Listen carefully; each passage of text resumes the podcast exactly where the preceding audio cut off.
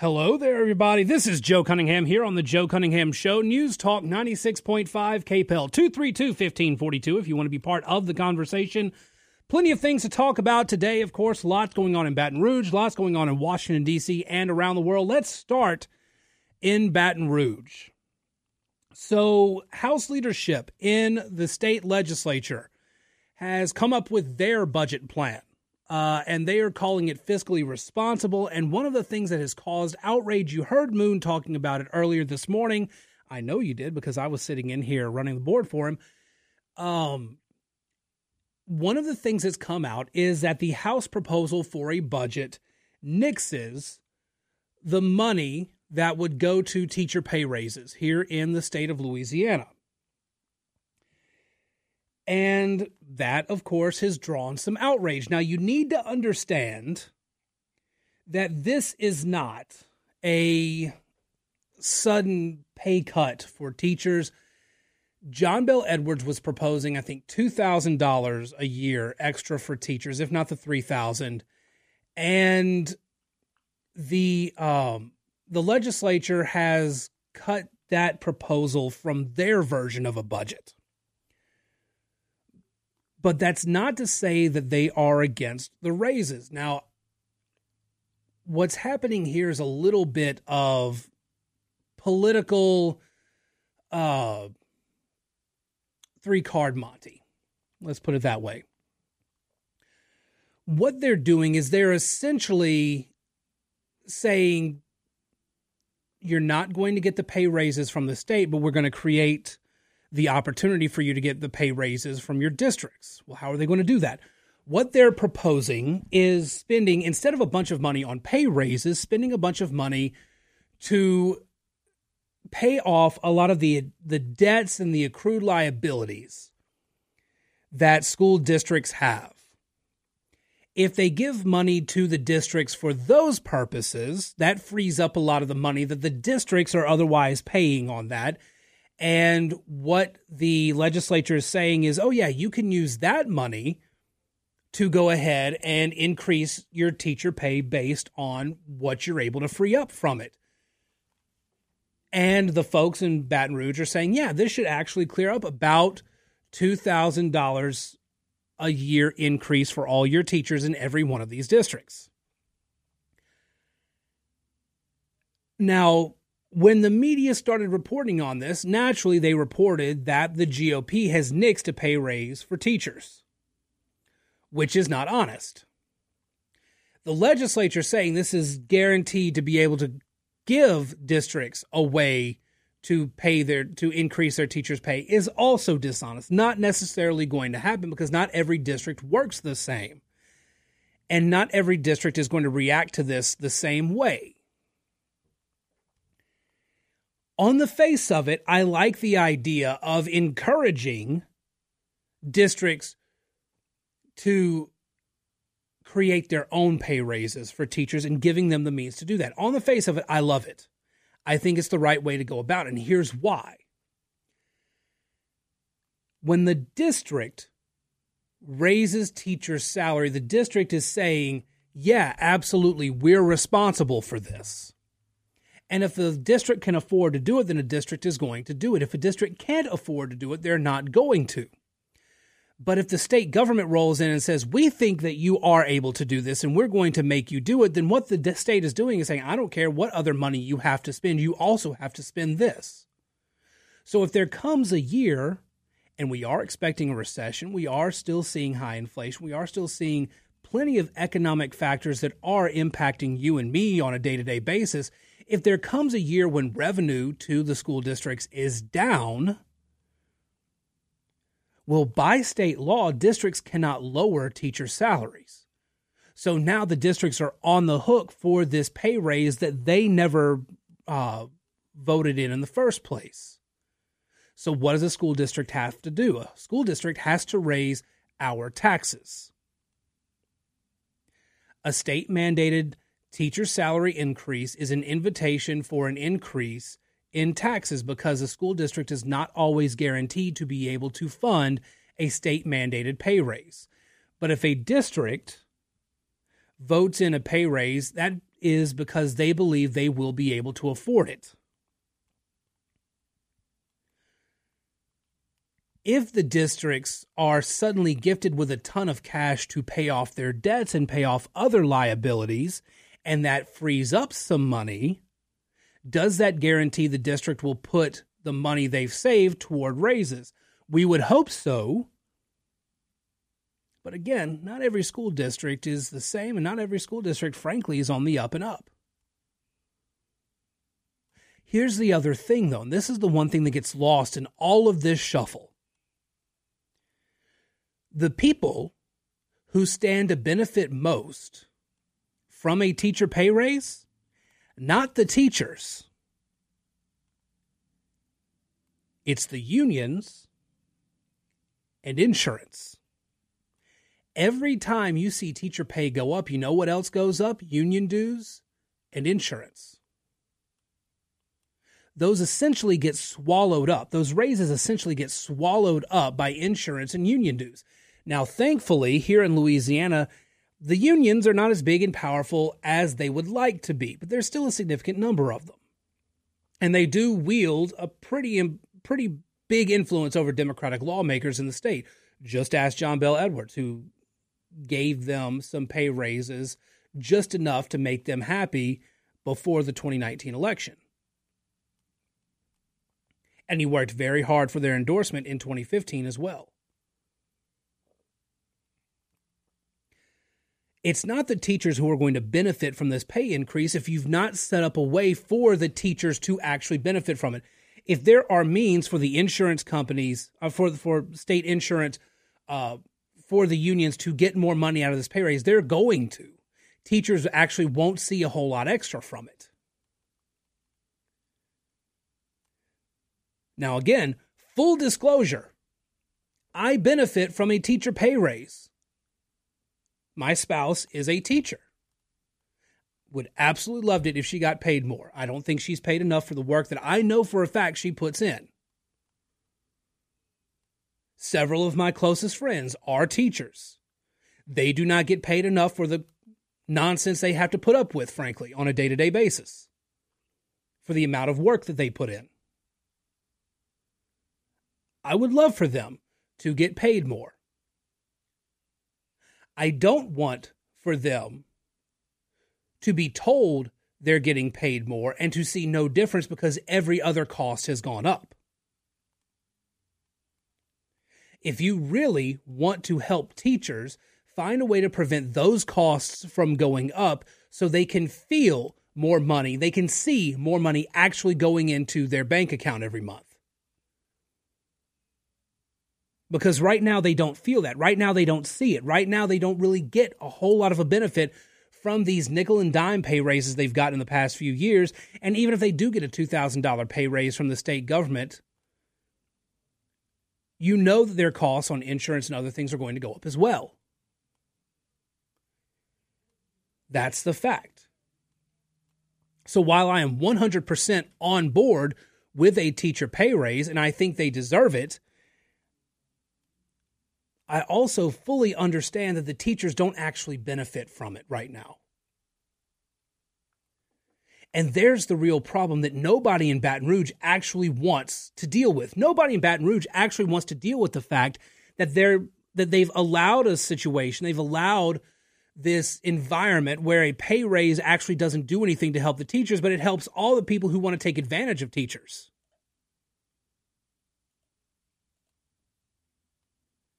It's really kind of gross. And it's really very unfair. But that's what they have to deal with on a day to day basis.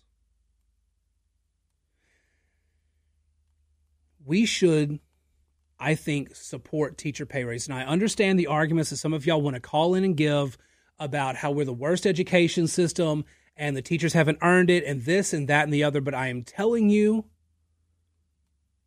we have an education crisis in this state right now because of a lack of a talent pool. The talent pool is not being attracted, the talent pool is not being uh, encouraged to stay. They're off. The pay is not worth what teachers are having to be put through day in and day out, and there needs to be something different. 232 1542 if you want to take a if you want to take part in the conversation, you can send a message through the KPEL app chat. I'm going to take this break and we will be back here on the Joe Cunningham show in just a moment right here. News Talk 96.5 KPEL.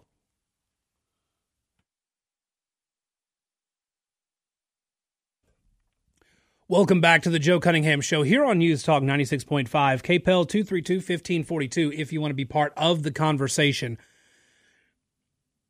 You can also send a message to the KPEL app chat. Um, the second largest bank failure in U.S. history happened overnight. And there's been a lot of talk on it. Uh, First Republic Bank uh, was taken over by federal regulators who then sold most of the assets to JP Morgan Chase. It is uh it's causing a lot of concern on Wall Street and the financial sector and I'm going to tell you what a lot of those people are not saying because they don't want to say this because they admit that they're the models they're building their sector on are, are BS. Silicon Valley Bank had terrible investment practices. They were also a niche bank. They focused primarily on tech entrepreneurs, which is a high investment, high turnover sector. Constant investment and reinvestment in tech because tech is changing all the time. First Republic was a niche bank in that it catered almost exclusively to rich coastal elites. And uh, tempted them in with a lot of a lot of uh, a lot of extras. Uh, let's see. California based specialty lender focused on serving rich coastal Americans, enticing them with low rate mortgages in exchange for leaving cash at the bank.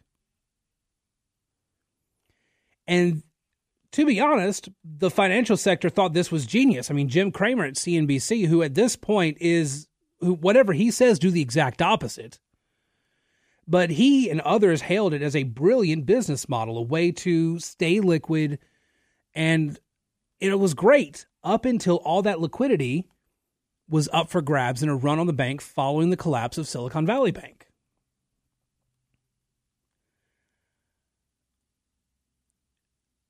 the collapse of Silicon Valley, the collapse of New York Signature Bank led to depositors pulling their money. As of the other day, First Republic Bank had lost like 97% of its value. We're talking billions of dollars. It's the third mid-sized bank like Silicon Valley, like Signature Bank to collapse to fail in 3 months. Here's ultimately why this is not indicative of a major f- global financial crisis like we've seen before. This is going to be relatively isolated to a handful of mid size and regional banks. These niche banks are not following the regulations that have been set forth by the U.S. government. And you may be wondering how that's possible, considering the Democrats called for and got major banking regulations passed during the 2007 global financial crisis. Well, as it turns out, those banks didn't follow the regulations, and the regulators didn't do their homework. They discovered some things, they reported back on some things, but they never enforced the regulations. Signature Bank was staring down probes, government regulator probes. Silicon Valley Bank had multiple warning signs, multiple red flags that were ignored. First Republic had multiple red flags that were ignored. Which is why Joe Biden coming out today saying it's not going to cost you and me, the taxpayer, a penny, and that Congress needs to step up and pass more banking regulations is nonsense the U.S. government taking over these banks costs you and me money. It's our tax money that goes into this, even when those assets are then sold off to a private firm like JP Morgan Chase. What you're still seeing is that you and I are financially on the hook for it in some way. But what's more, How can you tell us that there is more regulation to be passed when the current regulations are the ones not working? You can't say that we need more regulations. You don't know if the ones we have are working or not because nobody's enforcing it. So if we do have some sort of financial crisis, it's not because of you and me, and it's not because of Congress not passing more regulations. A financial crisis is squarely on the federal government for not following the rules it told us we needed in order to make sure this stuff didn't happen.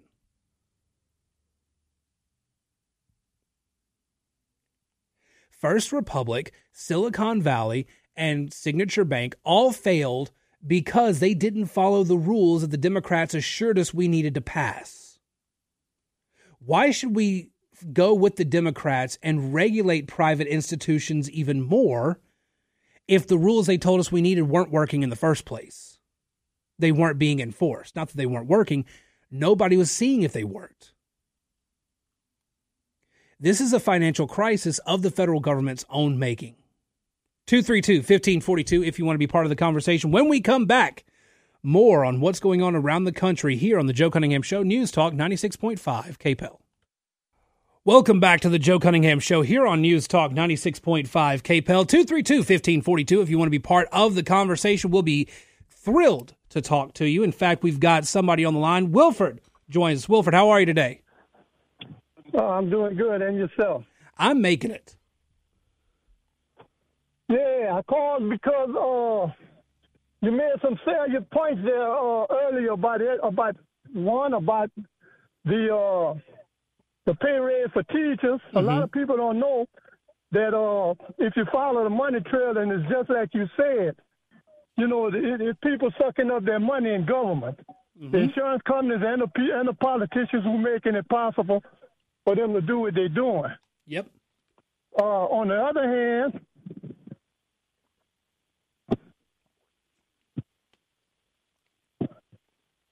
you know, you know, it's it's it's it's kind of sad that people are so misinformed. Mm-hmm. Uh, I'm glad people like you, you know, making the point for people to know what's really going on as opposed to, to just the things they hear or what they think.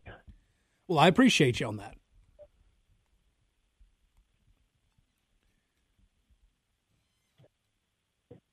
Yeah. Uh, so I, I listen to you every day, cuz, and I'm I'm I'm I'm I'm glad you and people like you doing what you're doing, and you know keep getting the word out there.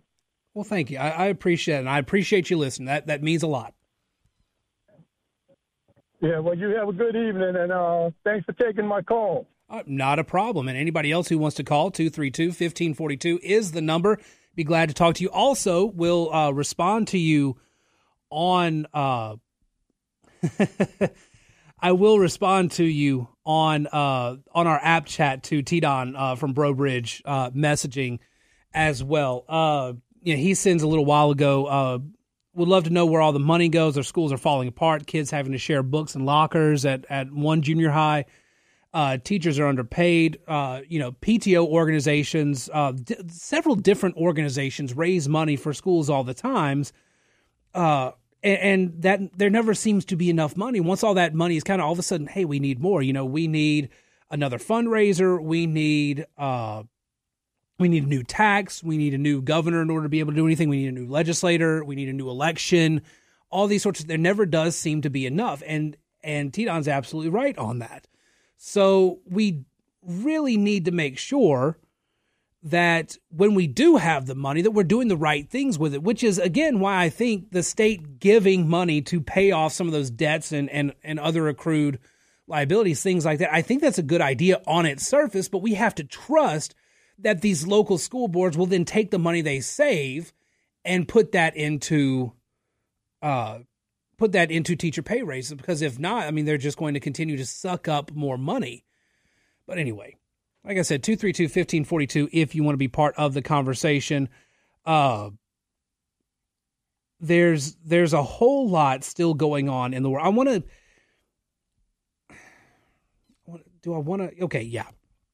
There is uh there's been a growth of sto- there's there's been a growth in in these attack stories on conservative justices on the Supreme Court. um, you have the attack on Clarence Thomas. And if you really dig into that story, there's not really a whole lot there. He there was one technicality I think he got caught on that was a minor thing. He amended his filing. That was it. But they threw a lot of stuff against the wall to see what sticks. They did the same thing with Neil Gorsuch. They had this story the other day where they accused Neil Gorsuch of not disclosing a property that he sold, except he didn't sell the property an LLC that he was a member of sold the property. If he had claimed that he sold the prop the, the property, he actually uh, would have been lying on that disclosure forms and cause even more problems. Now there's another attack on Brett Kavanaugh. They're saying that the Senate panel that uh, was reviewing all the uh, information against Brett Kavanaugh during the hearings they didn't do near enough. The problem is the people who are shouting about this and giving this to the media are the same people that the Senate and other sources basically discredited during the initial investigation. So, three conservative members of the Supreme Court are being attacked in media hits lately. There's also an attack against John Roberts, where John Roberts is being attacked because his wife, get this, has a job and she makes money. And that is a problem because John Roberts is Chief Justice of the Supreme Court, and who knows how he can be swayed by the money his wife makes at her job. There's also a, now an, attack on uh, the Antonin Scalia School of Law uh, because conservative justices and conservative judges go and speak there, and that is a conflict of interest. Never mind that Elena Kagan goes and speaks at the law school at Harvard. Only when conservative justices do it is it a problem. Here's the issue, though. They are trying to discredit the court after the Dobbs decision, but also after the West Virginia versus uh, EPA and with the case they took up today, Loper Bright versus Raimondo that case could upend the entire bureaucracy. And it's not me exaggerating to say so. In the 1980s, the Supreme Court ruled in Chevron versus NRDC that the federal courts must accept a federal agency's interpretation of unclear statutes. This has allowed federal agencies to expand their power over time as courts must rely on bureaucratic interpretation of vague statutes. In this particular case, the National uh, Oceanic Atmospheric Administration is forcing fishermen to pay federal monitors to be on their boats to the tune of about $700 per day. The NOAA justifies this by creatively reading a vague federal law related to the preservation of fisheries. The NOAA wants to observe and spy on what fishermen are doing out at sea, and they used to they used to pay for it, but they, the money for that program has run out. So now they are interpreting the law in a different way to say, hey, the fishermen must pay for this. This could upend Chevron. The Chevron deference is what it's called. If this undoes Chevron, then it further strengthens what happened in West Virginia versus EPA. West Virginia versus EPA said, hey, a federal agency does not have the power to create new law. The legislative branch must tell it what it can and can't do. If the legislative branch just does not address it, you cannot assume that power. And now, if you upend Chevron, what you're telling the federal bureaucracy is hey, you can't have these wild interpretations. You have to abide by the letter of the law and the powers that you have received, and the courts can absolutely question your motivations for doing so, and absolutely can question whether or not you're on the up and up for doing it. The Democrats, the progressives, do not like that Chevron could be upended. If Chevron is completely thrown out, which this case could do, then all of a sudden the bureaucracy is rendered only as powerful as the legislative branch makes it. Which is a very good thing, although it still worries me a little bit because the legislative branch has shown in times past they're willing to hand out power to federal agencies so they don't have to worry about some things. But now, but now, with this Loper Bright versus Raimondo case, you could see that ending. It's actually a very good thing. And because I know he is sitting in the next room, that will probably make Caleb Morse a little bit happy over at the Rustic Renegade because upending Chevron also would weaken, just like West Virginia versus EPA did, what the ATF could actually do in terms of writing up new rules. This is a big deal. This is a very important case that's up before the Supreme Court. And the progressives and the Democrats are livid because all of the time they have spent storing as much power as they can in the federal bureaucracy is about to be upended because they lost elections and lost the ability to name justices to the Supreme Court. This is sour grapes. And so, going back to the beginning of this segment, what does that mean? That means they are going to try to discredit the court in any way possible because they have nothing else. They have routinely lost elections that mattered, so they have not been able to get all the judicial appointees they want, especially at the Supreme Court. And they are mad at Ruth Bader Ginsburg at holding on. And they are mad at uh, Donald. They're mad at Mitch McConnell for not granting uh, Merrick Garland a chance to be on the Supreme Court. But guess what? That was an incredibly risky maneuver by McConnell, and it paid off.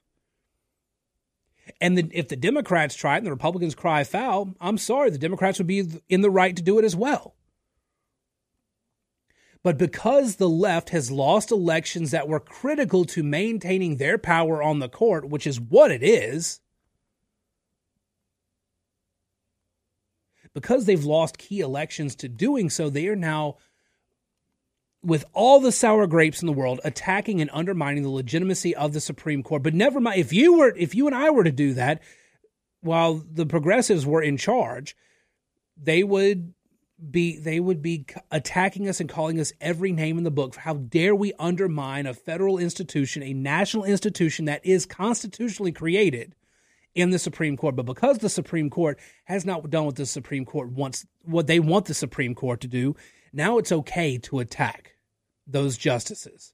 Now it's okay to not condemn the people that have been targeting, harassing, and even threatening the justices' lives it's all fair game because if only the if only the uh, the justices of the Supreme Court hadn't been so risky in overturning Roe versus Wade, if if only they hadn't been threatening to be so conservative and upend decades of uh, stare decisis, only then would they be safe and it would be okay. But no, they have to go and upend the way things are.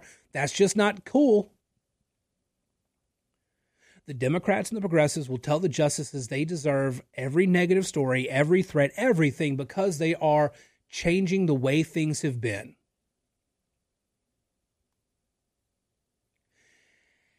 And you wonder why they are so difficult to take seriously. They are the sorest losers in the game. 232 1542 if you want to be part of the conversation or send a message to the KPEL app chat. Got some more messages in. I will read and respond to those. And of course, maybe mention them on the air as well. Let's take this break. We'll be back here on the Joe Cunningham Show, News Talk 96.5 KPEL. Welcome back to the Joe Cunningham Show here on News Talk 96.5 KPEL 232 1542. For those of you wondering, yes, that was Weird Al Yankovic, and I did add Weird Al to my bumper list for some reason or another. That is a great song. Anyway, he he performed that song when he was here in October at the Heymann Center. That was a brilliant, brilliant show. Loved it. Um, Emo Phillips, the opening act, did some great stand up. Uh, emo to the left, so there were some jokes that did poke fun at conservatives, but overall, just a, a funny show all around. Anyway, 232 1542 if you want to be part of the conversation, or if you want to uh, if you want to send a message through the KPEL app chat, we'll uh, gladly talk to y'all there as well. Okay, so Ron DeSantis is sitting on $86 million right now. He is going to jump into the race in the coming months. He's not made any official moves with the Florida legislature still in uh, still in session. Um, I think I'm starting to wonder if DeSantis and his silence is making a mistake. I, I've been pretty defensive of DeSantis because he's not a candidate. And I know that a lot of the attacks on DeSantis are unfair. And I know a lot of the attacks are based on the fact that his people don't talk to the media. And so the media has to fill that silence with other voices. And so naturally they go to the anti DeSantis voices because also deep down the media doesn't want DeSantis to run because they know he stands the best shot of beating Joe Biden. Anyway,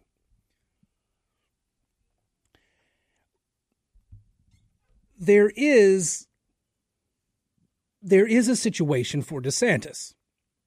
And that is the fact that there is a void. There, there are no voices in defense of DeSantis that are in the mainstream press. And it's leading some to wonder if he hasn't made a misstep here. In March of 1999, George W. Bush set up a presidential exploratory committee. He set that up so that this committee could start making staff hires and start running a press shop, basically to put out pro Bush stories that the media could pick up on. And so it got the pro Bush voices into the media in a way that Ron DeSantis has not been able to. Ron DeSantis doesn't have an exploratory committee. Ron DeSantis does not have, uh, other than a team working in the background to sort of set things up, there's nothing official. And because there's nothing official, there's nothing really they can do. The other part of this, like I said, is his silence toward the media because his team does not leak, because nobody talks to the mainstream press, because rightly they know the mainstream press is out to get DeSantis, there is a silence there. Now, there are reporters at various outlets that would be willing to give a, a, a, lend an ear to Ron DeSantis that would run what they what DeSantis and his team has to say without being super uh, dishonest about it, let's say. There are some reporters out there who would do that. But because the DeSantis team has taken a very anti press view and is not talking to any major or mainstream outlets over it, there's been this silence. And so Donald Trump is able to fill the silence. The Democrats are able to fill the silence. Uh, the press is able to get away with running these hit pieces on DeSantis with nobody able to push back. And that is causing a lot of concern. And some of that concern is justified. I know I've defended DeSantis, but some of the concern is justified. Will DeSantis be able to turn around from where he is now? I think so, because we're still a good enough ways out. And DeSantis has proven that he is master, he's masterful in the way he handles a lot of the criticisms that go his way. But he's been unable to really defend it because he's been silent on it because he's not officially running and there is no exploratory committee that can do the pushback for him.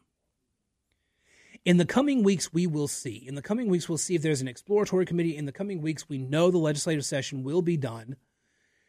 Then we'll see what DeSantis can do. I think he can overcome it, but there are plenty of people, and I think that they have valid concerns, who are questioning whether or not he can. That's it for me. I'm going to take a 23 hour break. In the meantime, follow me on Twitter at Joe P. Cunningham, Facebook.com slash Joe Cunningham Show, email joe at redstate.com, and check out the podcast version of the show at joecunninghamshow.substack.com. How many times can I say show in this outro? Anyway, I'm out. Talk to you guys again soon. Caleb Morris, the Rustic Renegade, in with Shannon. and Shannon, as always, is offsides. You guys have a good one. Talk to you again soon here on News Talk 96.5 KPEL.